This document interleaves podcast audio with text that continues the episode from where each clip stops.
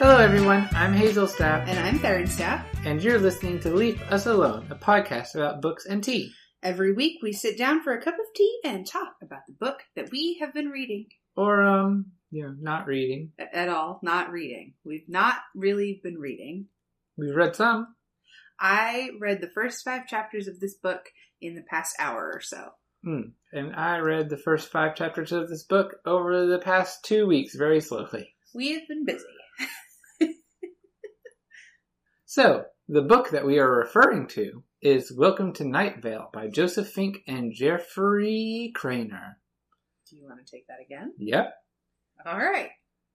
By Joseph Fink and Jeffrey Cranor. Indeed. Also known for writing the, um, what do you call it? As, uh, a pod, po- podcast? I mean, I was going to wait until chapter three and a half to bring up is it too meta to read slash talk about a podcast book on a podcast? but we can do it now if you want to. Well, you can waste time with me. You No, something- you brought it up. Is it too weird? Is that why we haven't been reading? I know we've been busy, but we could have found some time to Mhm. read if we had wanted to. It could be. That might be it. I mean, really, I haven't been reading because last week I was working on uh, D and D the whole time, basically. mm-hmm.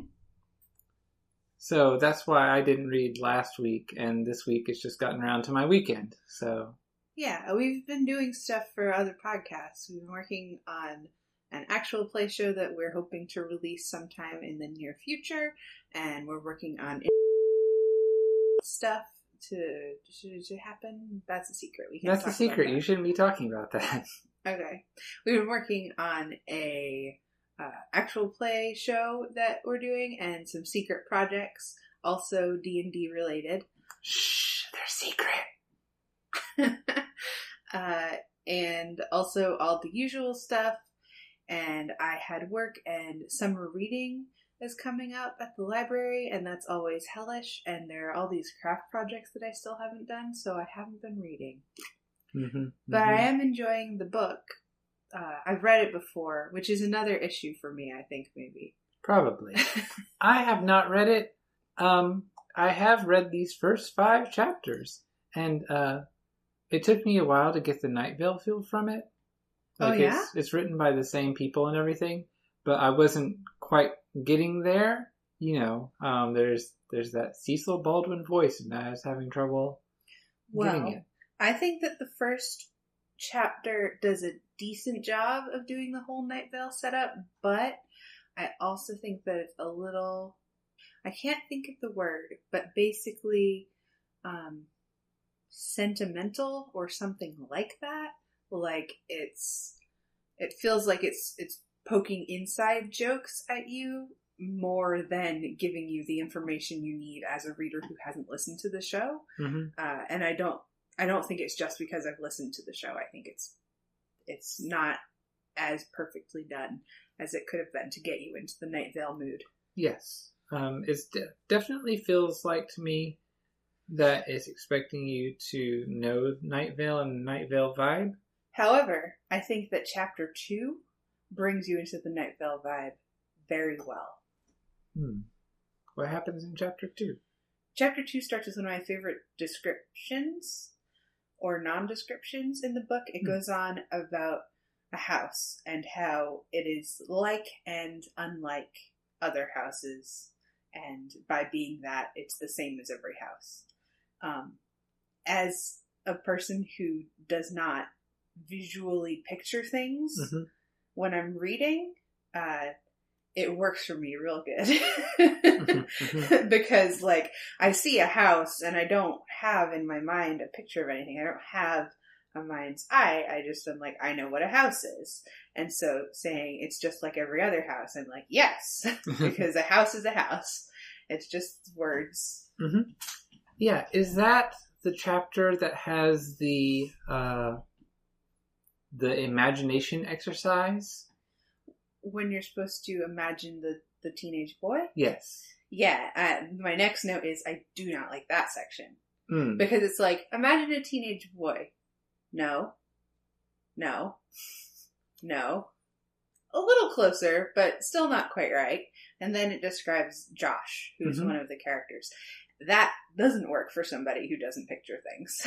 Yes. Um, I enjoyed the game. I can't really picture things, but uh, you know, I can change things around a bit in word descriptions in my mind. well, that's and the thing. I enjoyed Like, playing that game a little bit. while I am reading, I'm not going to pause to go like, well, now he's a boy with blonde hair and he's kind of chubby. Uh, now he is a boy who's really tall and thin and wears glasses. I'm not going to stop and do that. I'm just reading a list of no's. Mhm. so, Yeah. Um. So I started out just reading a list of no's, and then I was like, okay, this isn't how you're really supposed to do this, and it's not how it's going to make this section enjoyable. So I started actually playing along and stopping and going, okay, well, here's what I think now. Oh, oh okay, well, here's, and uh, I don't know, I kind of liked that interactive element, but if you're just used to reading regular books, it doesn't really work that well. Well, I think that most people picture things. I think that we're in a tiny minority of people who don't have a mind's eye, and I personally can put myself into the mood of like picture something. It doesn't matter what it looks like, and then having to shift and shift and shift and shift, and then have a description that explains, oh, this boy has an ever shifting appearance. Mhm. So, like, I understand how it would work, and I can almost get there, but not quite. Yeah. Um, cool. So I have no notes Okay. because I did not take notes. Um, basically, what I got from this so far is that it is a Night Vale book, and um, it took me a little while to get into it, which is probably also a little bit of why I haven't read a bit more. Well, I know that you have trouble with shifting character perspectives, and the way that this book works is it starts with Jackie and shifts to Diane and goes back and forth and back and forth from chapter to chapter, with occasional break ins from radio shows with Cecil. Mhm. Uh, so I can see why that would be hard for you to get into, but I like that kind of thing. Yeah, it just it just took a few chapters for me to uh, really get the feel of it. Um, it helped that the plot started to be introduced. That's helpful to me. Well, the plot is very much introduced in the first chapter. Well, that's true. It what basically happens is Jackie is a 19 year old girl and she's been 19 for an indefinite amount of time Mhm, mhm. and works at the pawn shop and she has she lives by this routine. Um, and then one day the man in the tan jacket comes in and he hands her a slip of paper that says king city on it and all of a sudden she can't get rid of the slip of paper. She tries all sorts of stuff. She tries to eat it. She tries to wash it away in the shower uh, and she's watching it be destroyed and feeling herself eating it but then the next time she looks at her hand it's back in there Mhm, mhm. um, and so that is an, a catalyst for her hero's journey. Basically, it's a very Yes. straightforward hero's journey story. And we know that the paper is kind of weird, or that she's being weird. Um, to start out with in like chapter one or Mhm. whatever, and that's not revealed until chapter four or something like that. Actually, it's every other chapter, so it has to be three or five. it's it's true that the specific incidents I cited there are in chapter five. But there were we- weird things in chapter one. Yeah, and it builds up like that. Yes. And the thing about the man in the tan jacket is that that's all you can really remember about him. So Mhm. you know something weird is going on. And if you've been listening to the show, you know that the man in the tan jacket is weird because um, I looked this up. He was introduced as a character that nobody can really remember beyond the man in the tan jacket carrying a deerskin suitcase. Uh, so he was Mhm. introduced in episode 14 uh, and remained a recurring minor character until the book, um, which was released right after episode 75.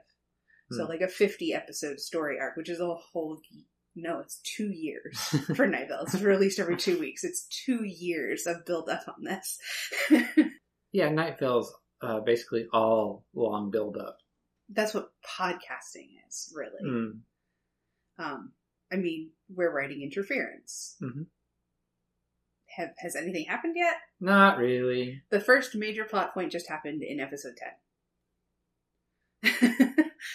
episode 10 being, I, I guess plot wise, it is episode 10. There's a mini episode, but Yeah. uh, that's earlier and not terribly important to the storyline. well, it's important to the characters, It's but it's not yeah. important to the story. Um, it's not important to the romance or anything like that. It's Mm-hmm. just important to learn a little bit more about Geneva. Yes. So what were we talking about? Because I forgot.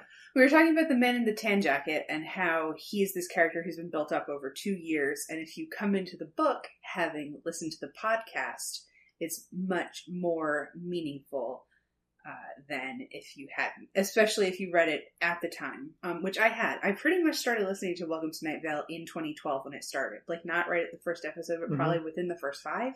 Yeah. I probably listened to the first 20, maybe a little bit less, um, and then sort of gave up on it.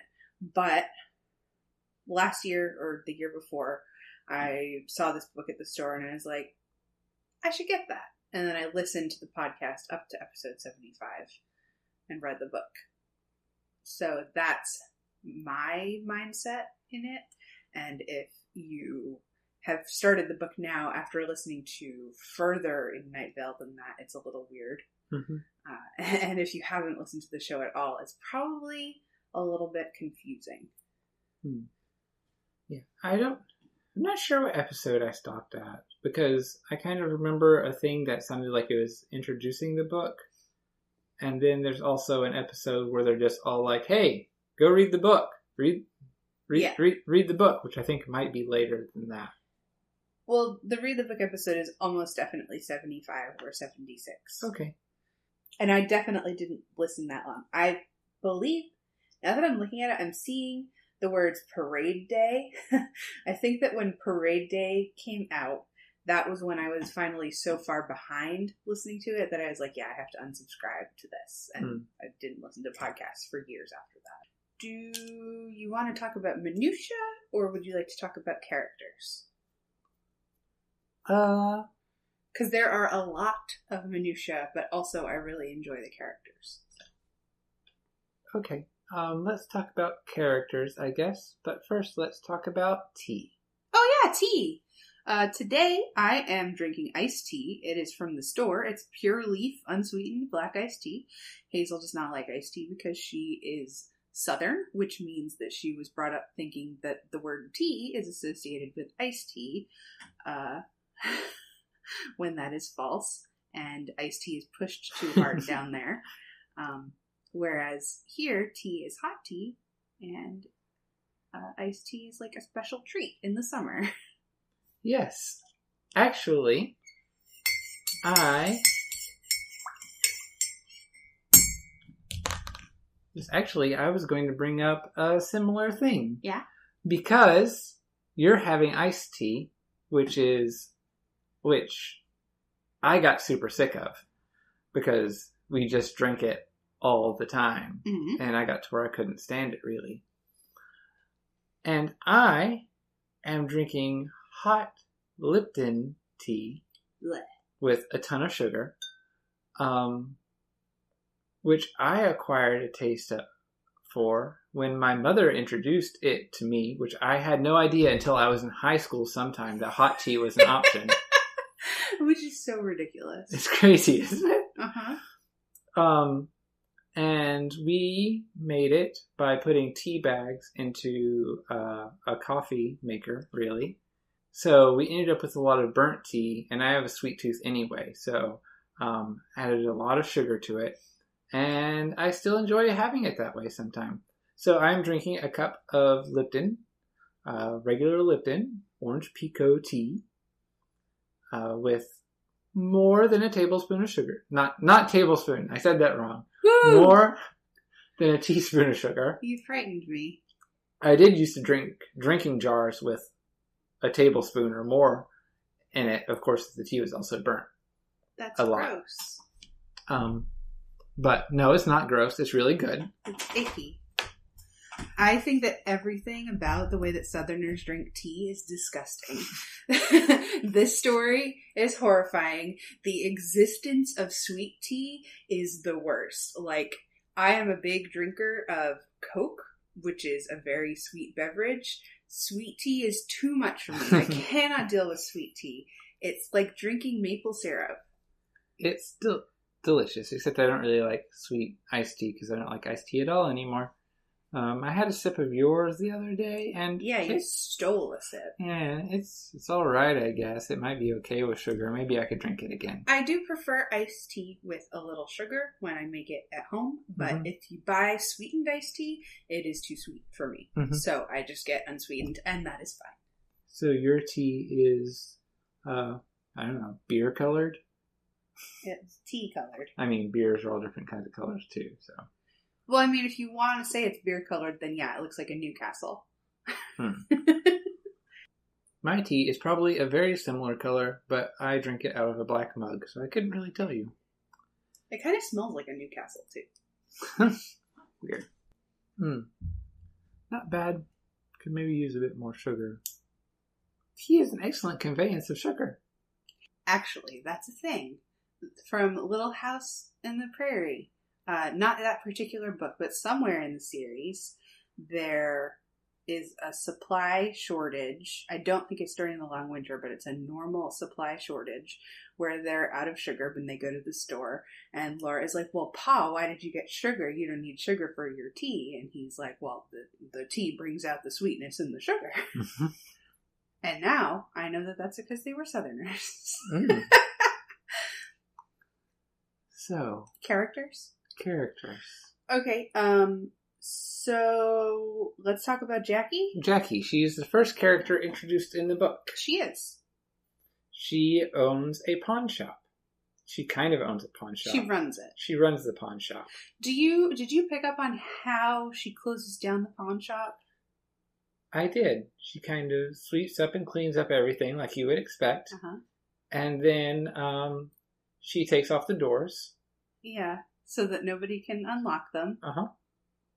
I think she locks them and Locks takes them, them and takes them. But then there's no door, hon.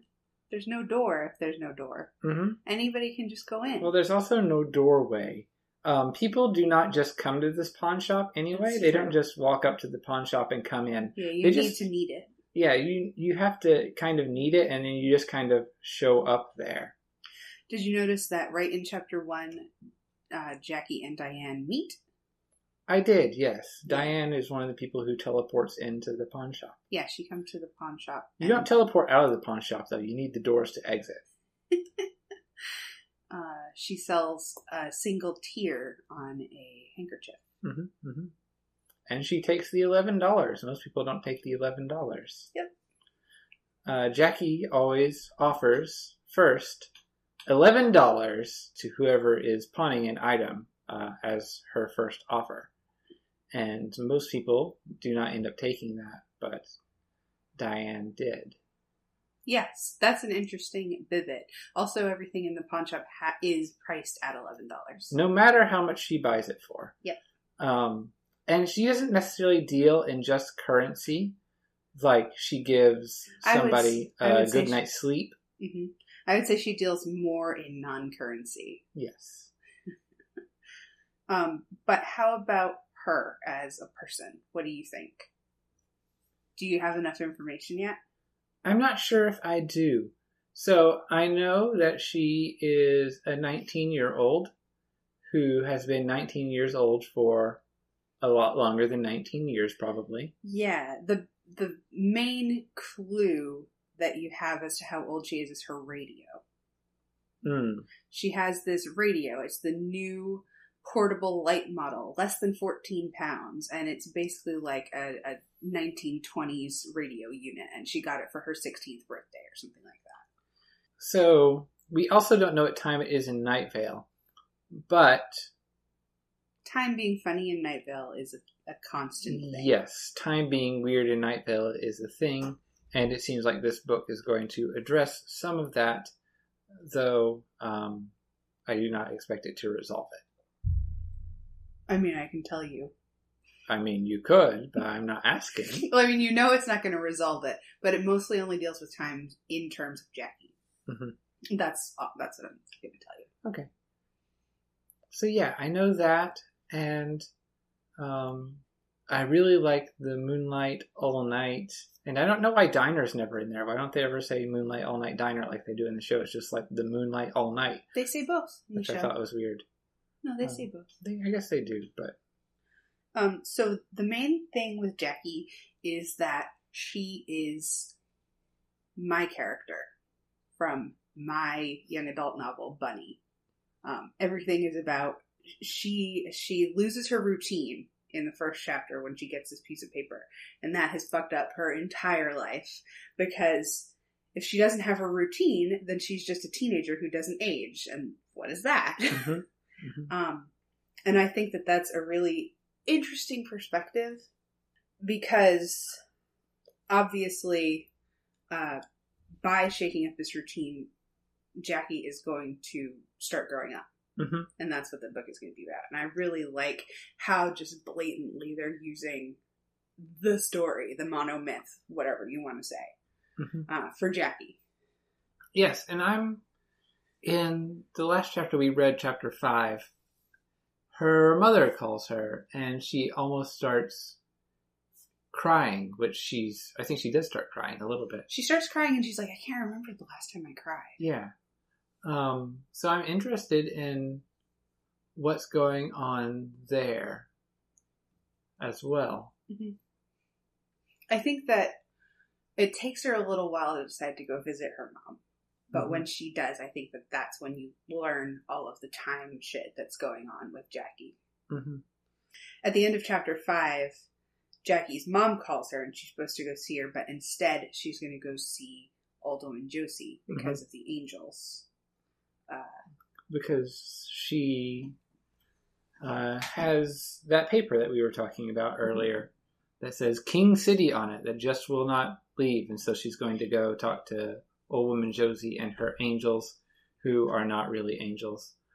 Um, oh no, they're definitely angels. well, yeah, but angels don't such exist. angels don't exist. Mhm. Yeah. Um, I love the way that that was used in this book um, because Old Woman Josie and the Angels, I'm pretty sure, is set up in episode one of Welcome to Night Vale. Uh, and they're sort of important in this, but they're still mostly like tertiary characters. They're just something that sort of flows through Night Vale, like always there when you need it. mhm. I, I like that. Yeah. I'm not sure if the angels showed up in the first episode, though they might have. Old woman Josie has definitely been around the whole time. I'm pretty sure. I I don't think we learned much about the angels in the first episode, but I think we did learn about them and how they do not exist and how they live at Old and Josie's house. That could well be. The angels were invented to be part of this same storyline as the Man in the Tan Jacket because the first mention of the angels is episode 14, same as Mm. him. I thought that they'd come later. I've listened to it more recently than you. Mhm. So, Yeah, that's Yeah. true. I mean, I listened to the beginning last summer. Um, I'm very attached to the first like big story that they do with the library because of obvious reasons. What? uh, but yeah, it's it's been a little bit longer. All right. So, would you like to move on to the next main character, or would Yeah. you like to move on to the man in the tan jacket who shows up next? I don't think that we really have enough information on the man in the tan jacket to talk about him yet. Probably not. Um, I don't think that we even know that his suitcase is full of flies yet. yeah, I don't think. Well, people who've listened to the podcast know that his suitcase is full of flies. Yeah, but, I don't think in the book that people who have read the book do not know that yet. Um, but he basically shows up to the pawn shop and he pawns off a piece of paper that he has written King City on. And that piece of paper is what starts this whole quest. He tells Jackie several times his name when she asks, and she keeps forgetting it. It It's always, different every time. It always starts with an E. It always starts with an E, but it is different every time. Mhm. And that is basically all we know about the man in the tan jacket right now. Yep. Um, except uh, it seems like he might be the missing Evan from uh, Diane Crayton's world, but I am not Yes. sure. The Evan, his name starts with an E, Mhm. but is never described as having the tan jacket and the deerskin suitcase. Mhm. Um, he, th- it describes his teeth a lot, which is very unsettling for me. Um, but it, it's, I think they're the same, but even knowing what happens in the whole book, I'm not sure. yeah. Uh, he disappeared mysteriously. And seems to n- never have existed. Yes. Yeah. Which um, lends to the fact that nobody can remember this guy. hmm So they seem like they might be the same person, but we will have to read on to see. Yes. So, Diane? Diane. Diane is also, I think, going to have a hero's journey, but she is a grown up. She's probably in her 40s. She has a teenage son. Yeah, she's a grown up. She's a super boring grown up. She's very boring, yes. Um, she's a single mom. She used to work at the uh, at Rico's Pizza, but it didn't make enough money after she got divorced or her husband left her or whatever. Uh, so she got a job doing databases, and she likes it. Uh, She got the job by lying on her application saying that she could do it, and once she teaching got herself, yeah, yeah. and once she got the job, she basically it sounded like she struggled at it for a little bit while, and then just kind of instantly learned it as the career sank into her bones. As, that's, um, that's not the impression I. Got. happens in Night Vale. Um, that's the impression I got. So Okay, well, I, I like that impression, but it's not the one that I got. Um, oh, so she's sort of. I think that probably she's set up to be relatable to your average aging internet nerd. Like, she has this job, but she does the job to support her passion, which is raising her son, which is kind of boring too, but still, Mhm. she does the job to support what she's passionate about. Um, and she's kind of shy, and she doesn't have any friends at work because she's distant from them, so she doesn't get pulled in to the office communication standard stuff. Um, and she doesn't go to that because she's not really interested. It says that maybe she's shy, maybe she's socially lazy. How do you know if you never really have to do it? um, so I think that at this point in my life, I relate much more strongly with Diane than with Jackie. Uh, Hmm.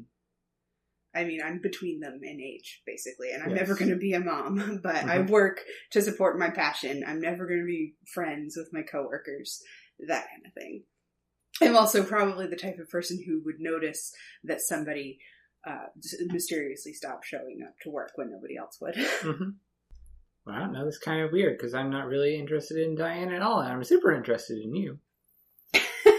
um, anyway, Diane is pretty boring, and so far we don't really know too much about her. I mean, we know about her family. I guess we know stuff about her. It's just pretty boring, and it What seems like mostly about- she's being used as a plot device at the moment to get this mystery about Evan and whether or not that's the same character or not. well, that's definitely not how she's used. What do you think about her relationship with her son? Uh, her relationship with her son is realistic. Very realistic, yes. Um, I really liked. I feel like they chose the quintessential teenage moment of her teaching him how to drive, Mhm. uh, and they did it really well. I like that it says that Josh thinks it's really important to look cool while driving, but couldn't quite articulate why. Mhm. um, and I like that it's like it's extra difficult because it's a stick shift, but then like the stick shift thing is even more complicated than a normal stick shift because you have to Uh-huh. like whisper a secret into the cup holder and stuff. I really liked that scene a lot. Um, and I like that Josh is ever shifting because I mean it's like allegorical, Mhm. but I like it. Yeah, all of that stuff uh, really makes a lot of sense. It's all fantastical and weird, but also in a way that's just like, yeah, that's completely normal. Yeah, like uh, Jackie leaves work and she sees that the um, mysterious hooded figures are sitting in the car taking pictures of her, so she waves at them. Like all of this fantastic stuff just sort of brought down to a normal level, and that's Mhm. what I like about this series generally. Yes. Minutia, or do Sure. you have something else? I do not have anything else. We can go into minutia. Okay. The importance of looking cool while driving was one of my minutia. Mm.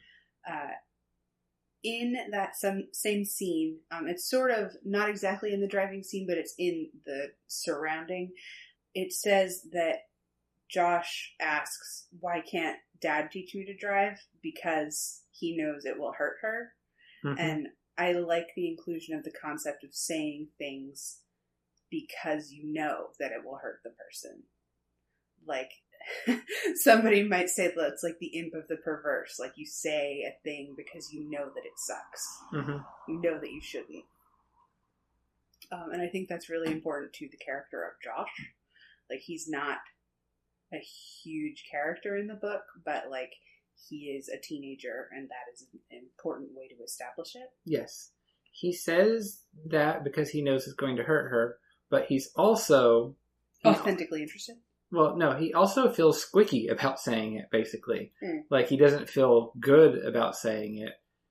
And oh yeah, they just kind of drive on in an awkward silence, both of them feeling bad that he said it. hmm Um, but he basically has to say it to be, you know, cool and antagonize his mom because he's a hip teen. I don't even know if it's to be cool. Yeah, I'm not sure if it's exactly that, but it seems like an element. Teens are teens are complex, so yeah, teens are complicated. Um, I feel like even as an adult, I have moments like this. Like something comes into my head, and I'm like, I should definitely say this, even though it's going to ruin everything. mhm. in the voice of Night Vale section, it goes into Cecil voice. I think the first time I read it, that's when I finally settled into the book because it was Mhm. the right familiar tone. yes, that was. I thought that that was weird that that was there, but I enjoyed it. So Well, I think that it blended well because it had just been Jackie is having her chapter and it talks about her radio It and does, how yes. everyone listens to Cecil and then Cecil appears in the next uh, mini chapter or Mhm. whatever. Um, so I think it works and I think that it's a good way to get you into that right thing because I can uh, I've listened to so much Night Vale that I can I can hear Cecil's voice in my head when I'm reading that. I listened with you recently to the episode where they read the first chapter of this book. Yep. And Cecil reads it, and that seemed weird to me after having read the book because I knew that there were those Cecil chapters. yeah, that was a little weird. Um, also, uh, I reread the first chapter, even though I'd listened to it not too long ago. I think that's where I was getting confused because they read the first chapter and then it was a long time before they got to the episode where they're like, "Hey, go read the book." Mm-hmm. I listened to that with you, and then I came in and I read the first chapter, and I didn't hear the first chapter in Cecil's voice, which is a little interesting, and maybe that kind of disconnect with where where where is this where is this tone at Well, that made me have difficulty getting into it. probably because the character is a woman, I hear it in a feminine voice. Like, if I were to pick a character from Welcome to Night I'd probably be hearing it in um, Dana's voice. Hmm. There's something I was going to say.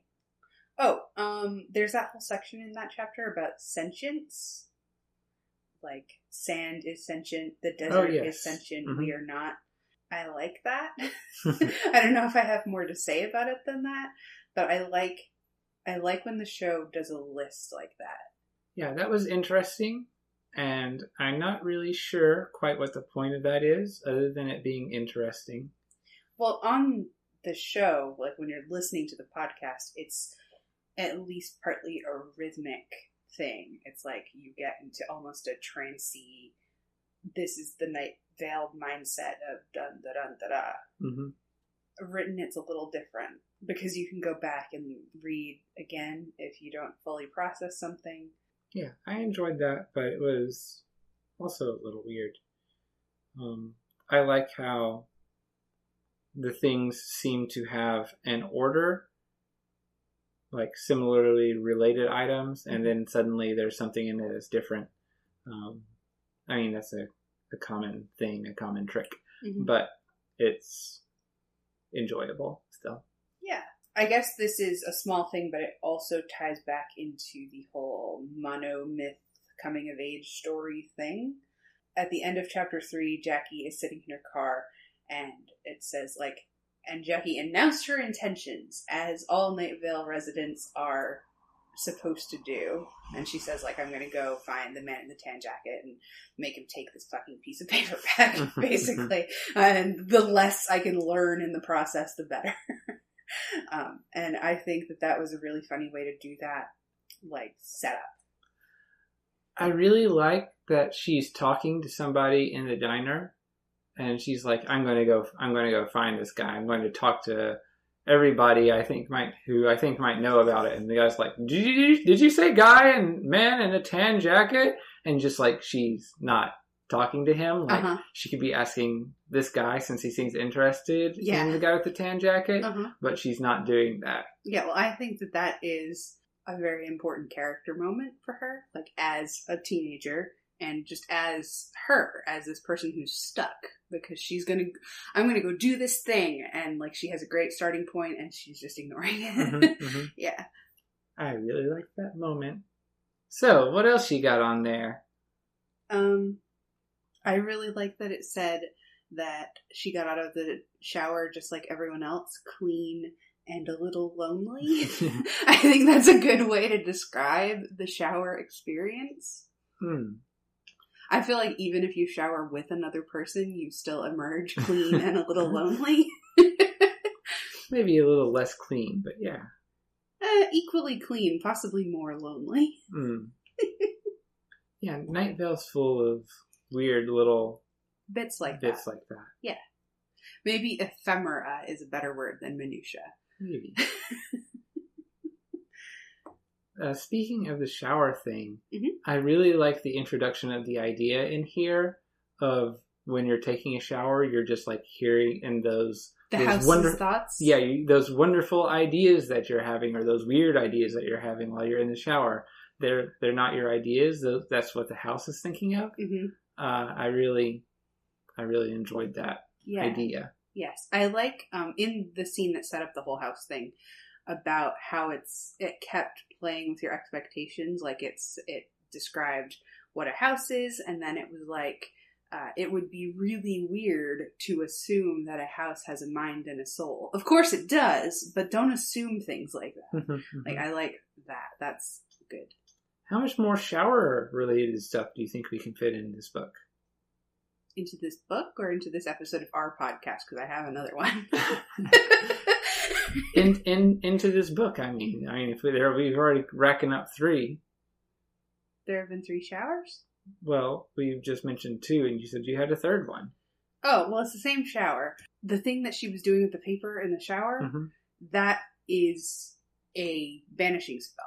Like I've I've done that spell. I've read that spell before, and Mm. it's failing for her, Mhm. and I love that. So when we first get introduced to this piece of paper, it just seems like she might. Sorry, talking about the piece of paper as a character is great. Go. Yes.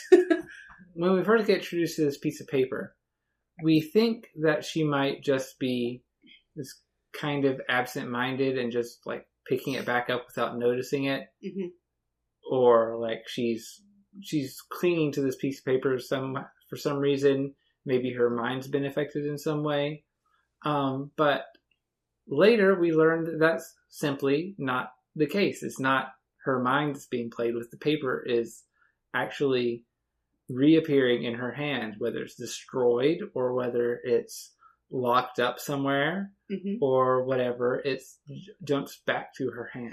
Well, it depends. Like it's obviously a magical or whatever thing, Mhm. but let's bring it to d&d it's obviously a mind affecting spell. Like i'm not sure that the piece of paper really exists. Hmm. I think that she thinks there's a piece of paper in her hand. See, that's what I thought originally, but now I think it is actually a piece of paper and it's just magical in a different way. okay. Uh, but the mind affecting part you don't argue right? Because like she can't write anything but king city hmm like yeah, it's it's, definitely it's doing everything it can to make her focus on those words Mhm. which is interesting Yes. Um, do we want to talk about just sort of Night Vale and how, like, shadow governments and uh, every conspiracy theory is real and it's not a big deal? Uh, information is forbidden. You can't write anything down with pens or pencils because they're illegal.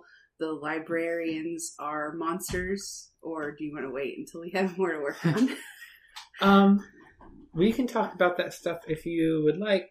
You're going to start it off because I'm not any good at that, but I can talk about it once it's going. I think it might be easier once we go forward with the story to talk about that, but that's a really important thing for me that I would like to discuss later. All right. I think that we may have exhausted the topics that are available in the first 40, Five chapters. 40 pages of this book. So that's going to be it for us.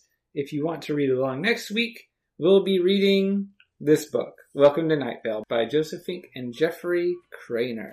To tell us your thoughts, you can contact us on Twitter at LeaveUsAloneCast or email us at leaveUsAlone.cast at gmail.com. also, I would like to thank the Freak Fandango Orchestra for providing music for all of my podcasts. In this one, we use Hitman's Love Song as our theme. Uh, you can and should download their music at freakfandango.bandcamp.com. You can also listen to it on Spotify, which I do not recommend because that's not very nice. Bye! Bye!